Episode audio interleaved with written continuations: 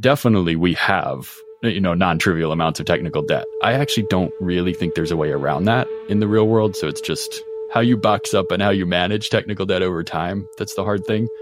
But other people have other approaches that I think also work really well. I have a funny story about about a core technology choice and and how that evolved for us. We built the very first MVP on top of Firebase for part of our network layer. And by the time we had a few hundred users, Firebase was the single most painful thing in our DevOps and customer support world, including all of the super immature WebRTC stuff we had written ourselves. I'm Kwindla Hultman Kramer. I'm one of the founders of Daily. This is Code Story, a podcast bringing you interviews with tech visionaries. Like six months moonlighting. There's nothing on the backhand. Who share what it takes to change an industry. I don't exactly know what took to do next. Took many goes to get right. Who built the teams that have their back. The Company is its people. The teams help each other achieve. I was proud of our team. Keeping scalability top of mind. all that infrastructure was Yes, paid we've been fighting it as we grow. Total waste of time. The stories you don't read in the headlines. It's not an easy thing to achieve, mind Took it off the shelf and dusted it off and tried it again. To ride the ups and downs of the startup life. You need to really It's want it. not just about technology. All this and more on Code Story. I'm your host, Noah Labhart, and today, how Kwin Kramer developed the next generation video SDK using WebRTC and global infrastructure. This episode is supported by Turso. Turso is the open source edge database from the creators of libSQL. Do you put your edge computing close to your users? You should put your data there too. Turso makes this easy utilizing the developer experience of SQLite. Access a free starter plan at turso.tech slash codestory. Turso, welcome to the data edge. This episode is brought to you by our friends at MemberStack. MemberStack is the fastest way for you to launch a beautiful Webflow MVP with robust authentication and smooth payments integration. Join companies like Slack and American Airlines in serving millions of members every single day. Get started for free by visiting memberstack.com slash codestory. Kwin Kramer has always been interested in building things, and his parents gave him lots of opportunity. He spent his early days learning to program on the Commodore 64 and playing old games like Lode Runner. He was super interested in the internet while in college, and in 1996 he got the opportunity to be a part of the MIT Media Lab. Outside of tech, he is a quasi vegan and enjoys foggy beach living on the western edge of San Francisco. After exiting his last startup, Kwin took some time to figure out what he wanted to do next. During that time, he just started coding on projects and came across WebRTC, which allowed real time communication for the web. This tech catalyzed a tipping point in his mind and led him to build video experiments on top of it. This is the creation story of Daily.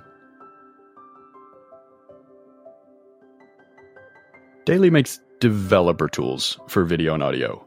Our roots are in real time video and audio, so a standard called WebRTC is what we build a lot of our stuff on top of.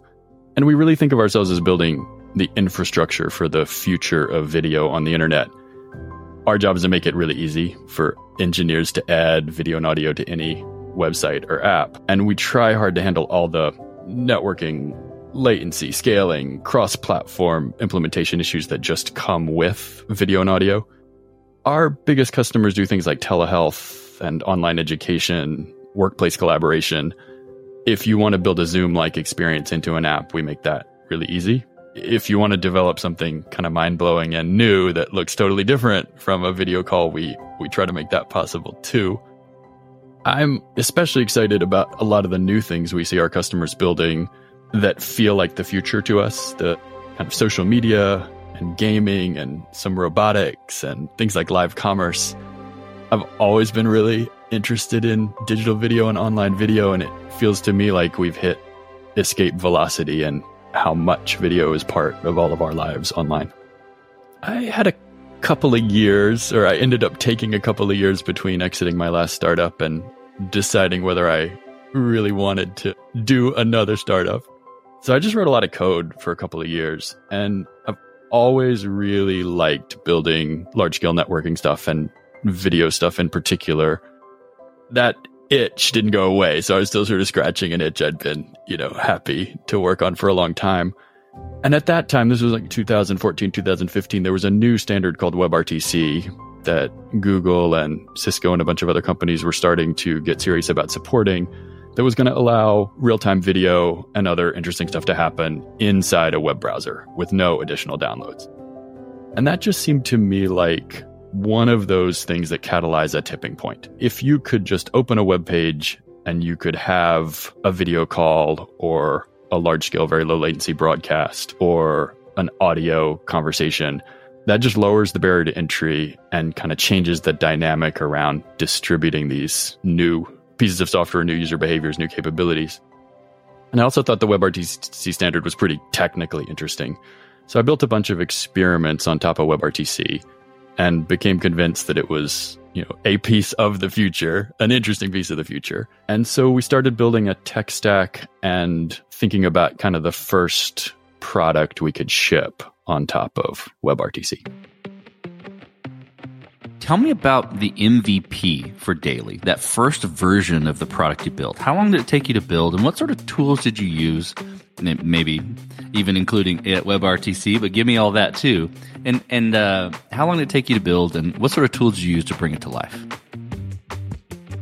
How long the MVP took depends on when you start the clock. I mean, there are some aspects of, you know, what we shipped when we shipped our first product that went back a couple of years of my kind of experimenting. Like, I think the MVP probably took us about six or seven months to put together. And what we settled on when we settled on a product direction was actually a little hardware appliance. And that's kind of surprising sometimes to people who think of us today as a developer tools company. But WebRTC was so new that to give people something that would really work in the real world, we kind of needed to control the whole thing we gave them, like all the way from the CPU and the GPU up through the UX like the web browser's implementation of WebRTC, which was kind of the point and what we all thought we were aiming at, was just not very stable. And, you know, it worked okay if you were a contributor to the libWebRTC standard implementation at Google and you had a super high end machine and a really fast network connection. But if you tried to give a WebRTC based experience to people in the real world on real world laptops and whatever version of Chrome they were stuck on at the time, just that was a recipe for lots and lots of pain for everybody involved. We thought we could enable screen sharing and video calls for small business conference rooms at a price point nobody had done before. And we could do that by designing these little pieces of hardware and choosing off the shelf small form factor computer components and assembling them in small batches. And we did that. And that was really fun. Like, I really like building hardware in a garage. And that product let us get our tech stack into, you know, many thousands of people's hands and collect a ton of data about what was good and what wasn't working about what we built and about the broader space of kind of real-time video for end users, consumers of all kinds we eventually decided that hardware was painful enough that it wasn't going to be the core of our venture scale efforts. But I'm actually really glad we did a hardware product initially. And the reason for that is uh, I think it helped us understand these real world pain points much more deeply. We benchmark really heavily against all our competitors and basically every adjacent kind of solution in the market. And we're super proud of our tech stack's ability to deal with real world networking issues, plus a whole bunch of other stuff that real world users face, like camera and mic permissions. And I think the reason we have that DNA that like we are, I think, very hard to beat in terms of actually working on real world devices for real, real world users is because we started by shipping a product that we supported for real world end users. This episode is encrypted by CipherStash. Data breaches are becoming a fact of life. Know why? One of the reasons is because developers lack the right tooling to get the job done, i.e., encryption at rest tools are complex and inadequate. The solution? Encryption in use with CipherStash. CipherStash uses searchable encryption in use technology, providing continuous and universal protection for sensitive data. With CipherStash, you can turn your existing database into a vault, utilizing zero trust key management, SQL native, and with no code. Though encryption is complicated, CipherStash is easy to use. The tool fully supports SQL via a drop in driver replacement, supporting the query types you know and love today. And did we mention it's fast? For queries over 100 million records, you can expect additional overhead of less than one millisecond. It's a no brainer. Get started by reviewing their docs or downloading sample projects in Rails or Node plus Sequelize today. Visit cipherstash.com slash codestory and get started protecting your data. This episode is supported by Treblle. This day and age, APIs are a fact of life. And as such, product and engineering teams need tooling that is lightweight, real time, and data rich to help them ship and maintain APIs faster. That's where Treblle comes in. Treblle is an all in one platform for the entire API lifecycle. The product offers world class monitoring and observability, providing more than 40 data points for each request, enabling you to understand everything from performance to user behavior. Dashboards help connecting your entire team for lifecycle collaboration. Documentation is automatically generated, saving massive amounts of time for your development team with every new release. And setting up Treblle? Super easy and fast. In three simple steps, you can be up and running with their platform. Their pricing is designed to support API teams of all sizes. So get started with Treblle today and automate your API ops. Did I mention they have a free forever plan? Find out more by visiting treblle.com slash code story. That's T-R-B-L-L-E dot com slash code story.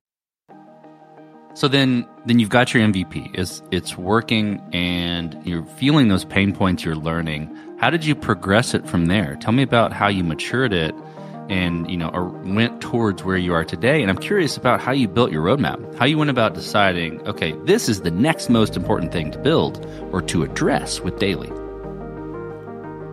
So we had a few thousand users of hardware. We knew we could keep growing that user base, but hardware's super hard in a bunch of ways. And I really love hardware, so I think I'm like wired to forget that. But we were definitely sort of seeing what the economics were going to look like of trying to scale a hardware business and thinking that there were a bunch of things that were kind of separate from the core video infrastructure and tech stack that was in some ways the most interesting thing to us and the motivation for us of building daily. So we had a decision to make about whether we wanted to keep pushing on the hardware product or whether we thought there was kind of a broader market software only approach that made more sense. We did a bunch of experiments, including a bunch of experiments kind of opening up our capabilities to developers in various ways, and got some really interesting traction and use cases going for the developer components that we were kind of throwing out into the world little by little. During that kind of period of experimentation, Apple finally supported WebRTC pretty well in Safari, which opened up kind of the rest of the market of, you know, web browsers and particularly important on mobile, obviously, because the default browser on iOS is Safari.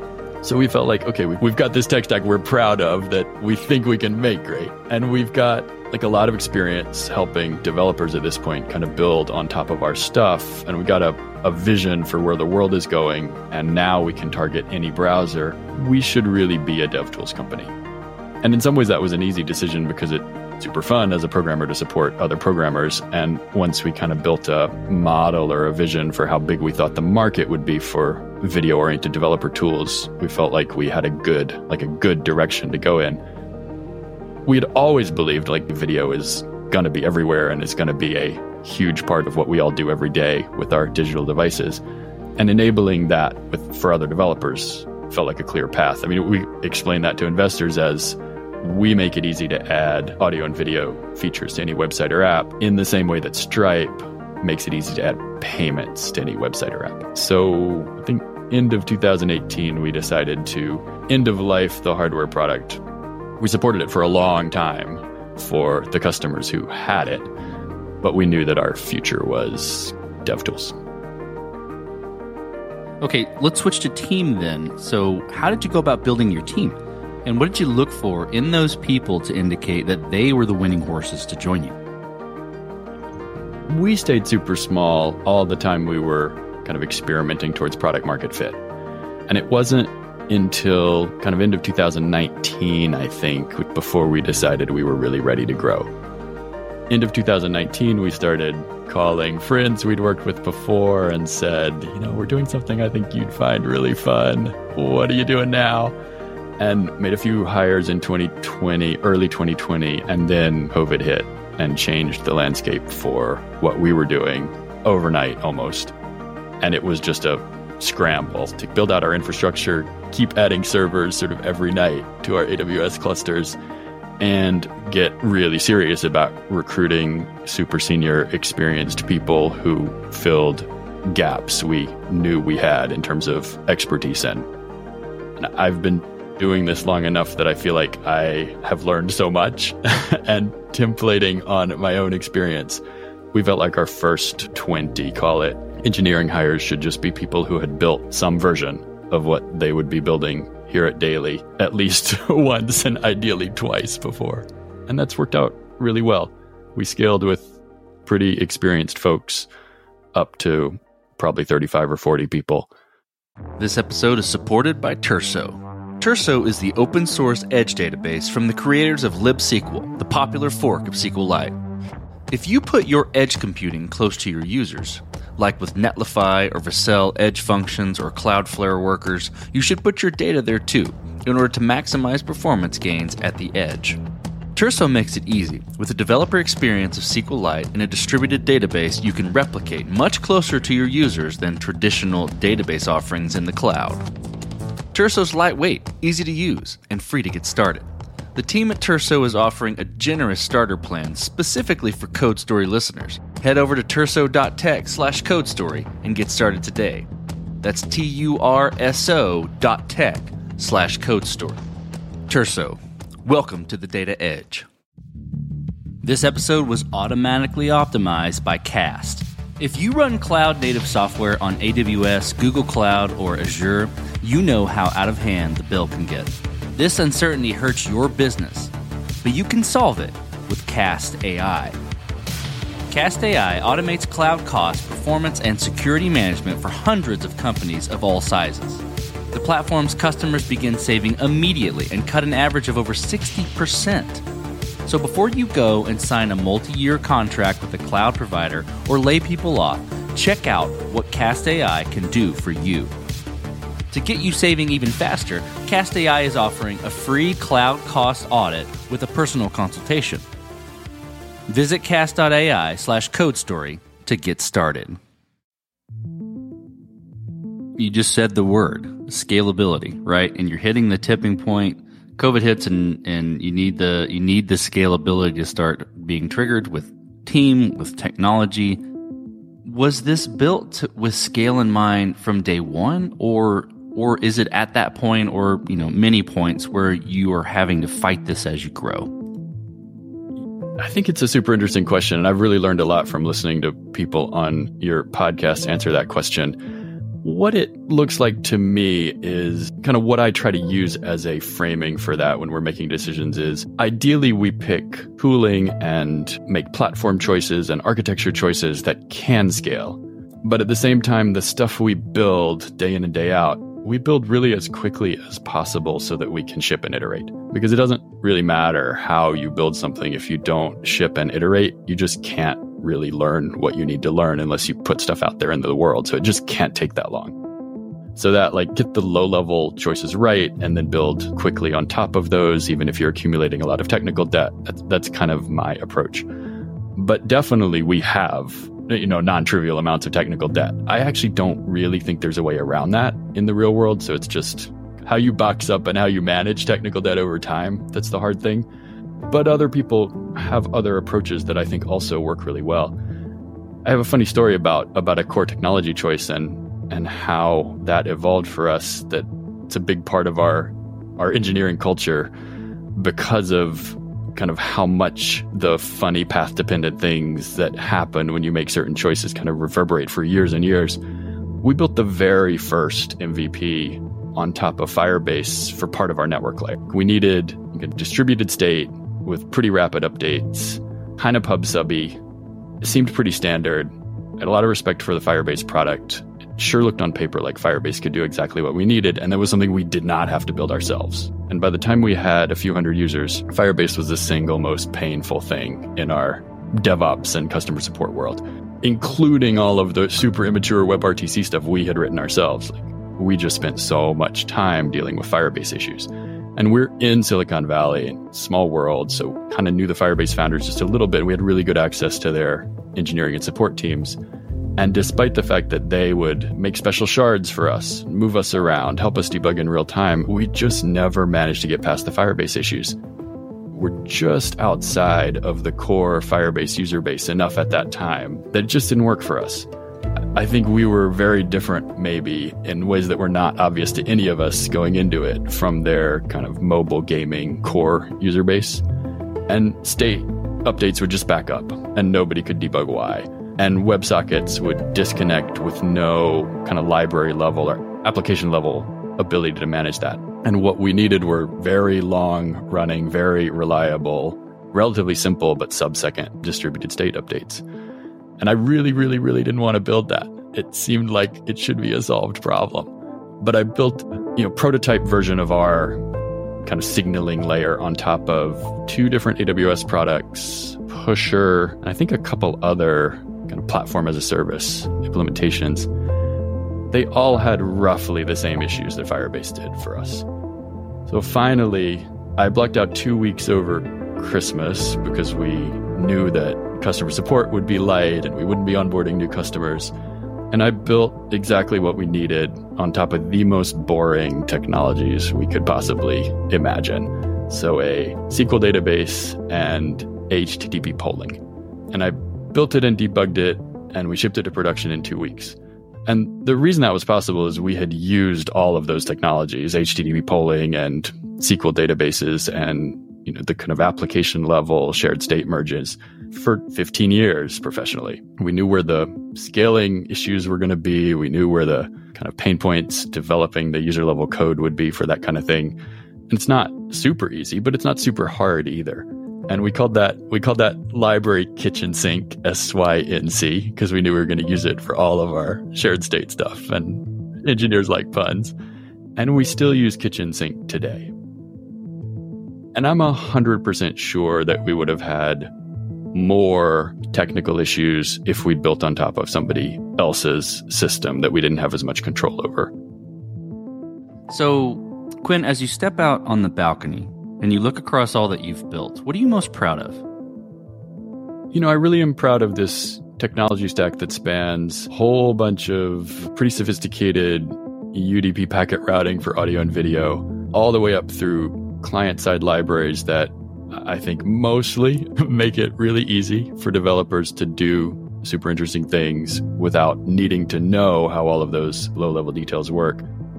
And the fact that it's really a full tech stack from the back end all the way up through multi platform client libraries. I, I am really proud of that. And that's not my code. That's now, you know, code from many, many other engineers who work here at Daily and do things that I could never have done writing those pieces of the system myself. But I do think it's tied together by this idea that we support our customers all the way through to their customer's experience. Like our customer's customer matters to us. We enable you know video and audio calls to work as much as they possibly can on every every device anywhere in the world on any network in the world. And for me as an engineer that's a really cool thing. Let's flip the script a little bit. Tell me about a mistake you made and how you and your team responded to it. And maybe it's around the Firebase area, but I want to know if you have a different story too. Oh man, so many mistakes. Like life is just an opportunity to make or mistakes. It, it's okay to be wrong and it's okay to make mistakes because it has to be because both of those things are inevitable it's a good rule of thumb to try not to stay wrong for too long and not to make the same mistake more than once. But those things happen too, and that's okay. I think that the single biggest mistake we made we have made as a company, this is totally on me, is it took us a long time to really focus on building native mobile libraries. I personally have done a whole lot of large scale backend stuff and a whole lot of web stuff and relatively little native mobile stuff in my own career. So it was sort of easy for me to focus on the web front end and the big infrastructure stuff on the back end. But so many interesting use cases are mobile first these days. And we really missed out, I think, on a lot of interesting customers and interesting customer discovery by being slow to, to fully support native mobile as much as we have the web platform. We fixed that now, but you know, for probably a year and a half longer than we should have, we kind of supported mobile as mostly a mobile browser experience and not mostly really, really terrific libraries you could build into native mobile apps.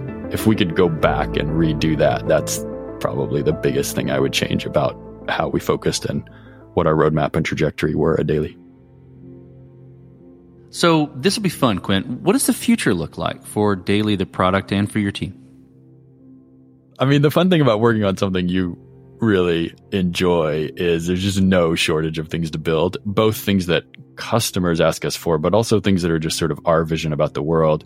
Like our bet has always been that video is just going to get more and more important and more and more ubiquitous. And I think we see that today. TikTok largely replacing Twitter, for example, for mass user audiences, just to use those two experiences as stand ins for kind of larger user behaviors. So, what we see a lot at Daily is people building really amazing co watching of sports or live commerce or really funny gaming experiences that combine video with metaverse or contest type dynamics. And I just think there's going to be an incredible amount of innovation around how we all experience these kind of video heavy use cases over the next few years. I think we've only just kind of scratched the surface. And as much as something like TikTok has changed the landscape, it's inning one of a nine inning baseball game.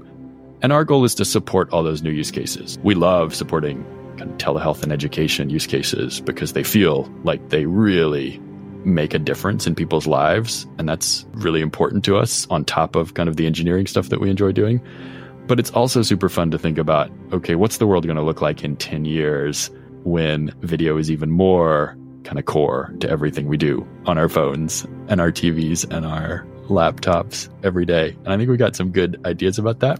And in particular, I think we're building a bunch of toolkits that make it super easy to do like these really hybrid experiences where you might have 100,000 people in a video live stream, and some of them might participate ad hoc in the experience and then you record and clip the most fun parts out of that large live experience and post them later and remix them and then do it all again tomorrow.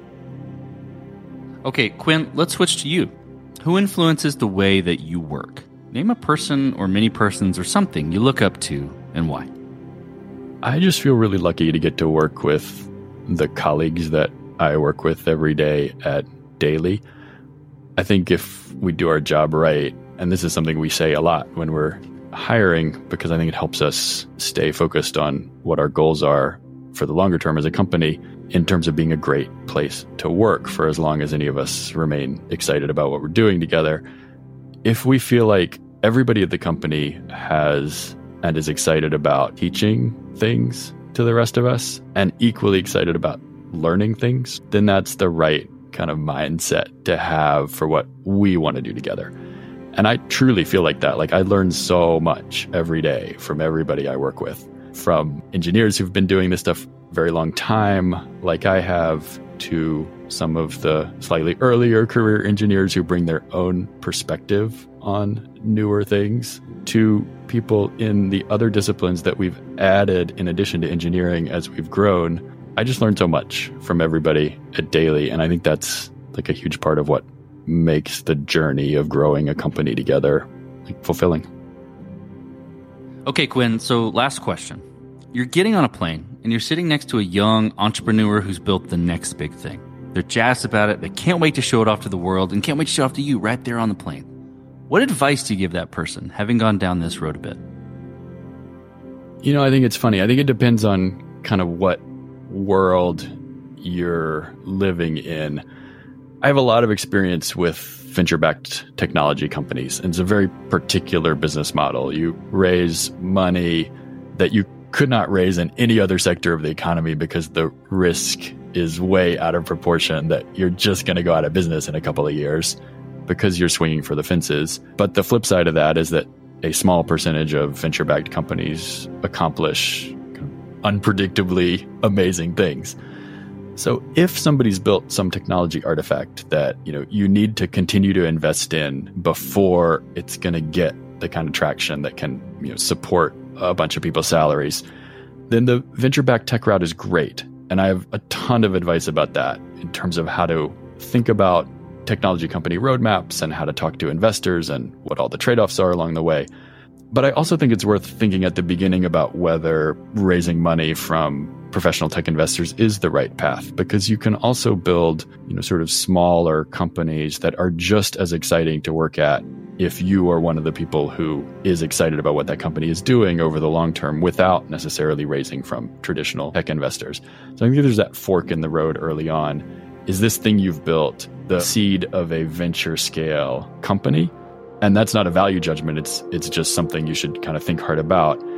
And if it is, do you personally want to not just build something you're interested in building, but then turn that into a company and try to attract a bunch of other people to be as excited about it as you are, and probably eventually transition a bit from actually building that level of artifact to managing people and managing relationships with investors as a company grows. Because if you grow a company, the job, the one thing that's true is that the job changes every every quarter. That's fantastic advice. Well, Kwin, thank you for being on the show today and thank you for telling the creation story of Daily. Thank you. And this concludes another chapter of Code Story.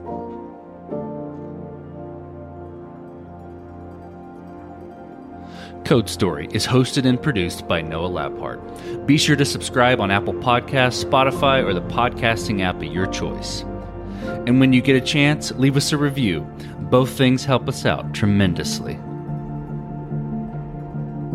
And thanks again for listening.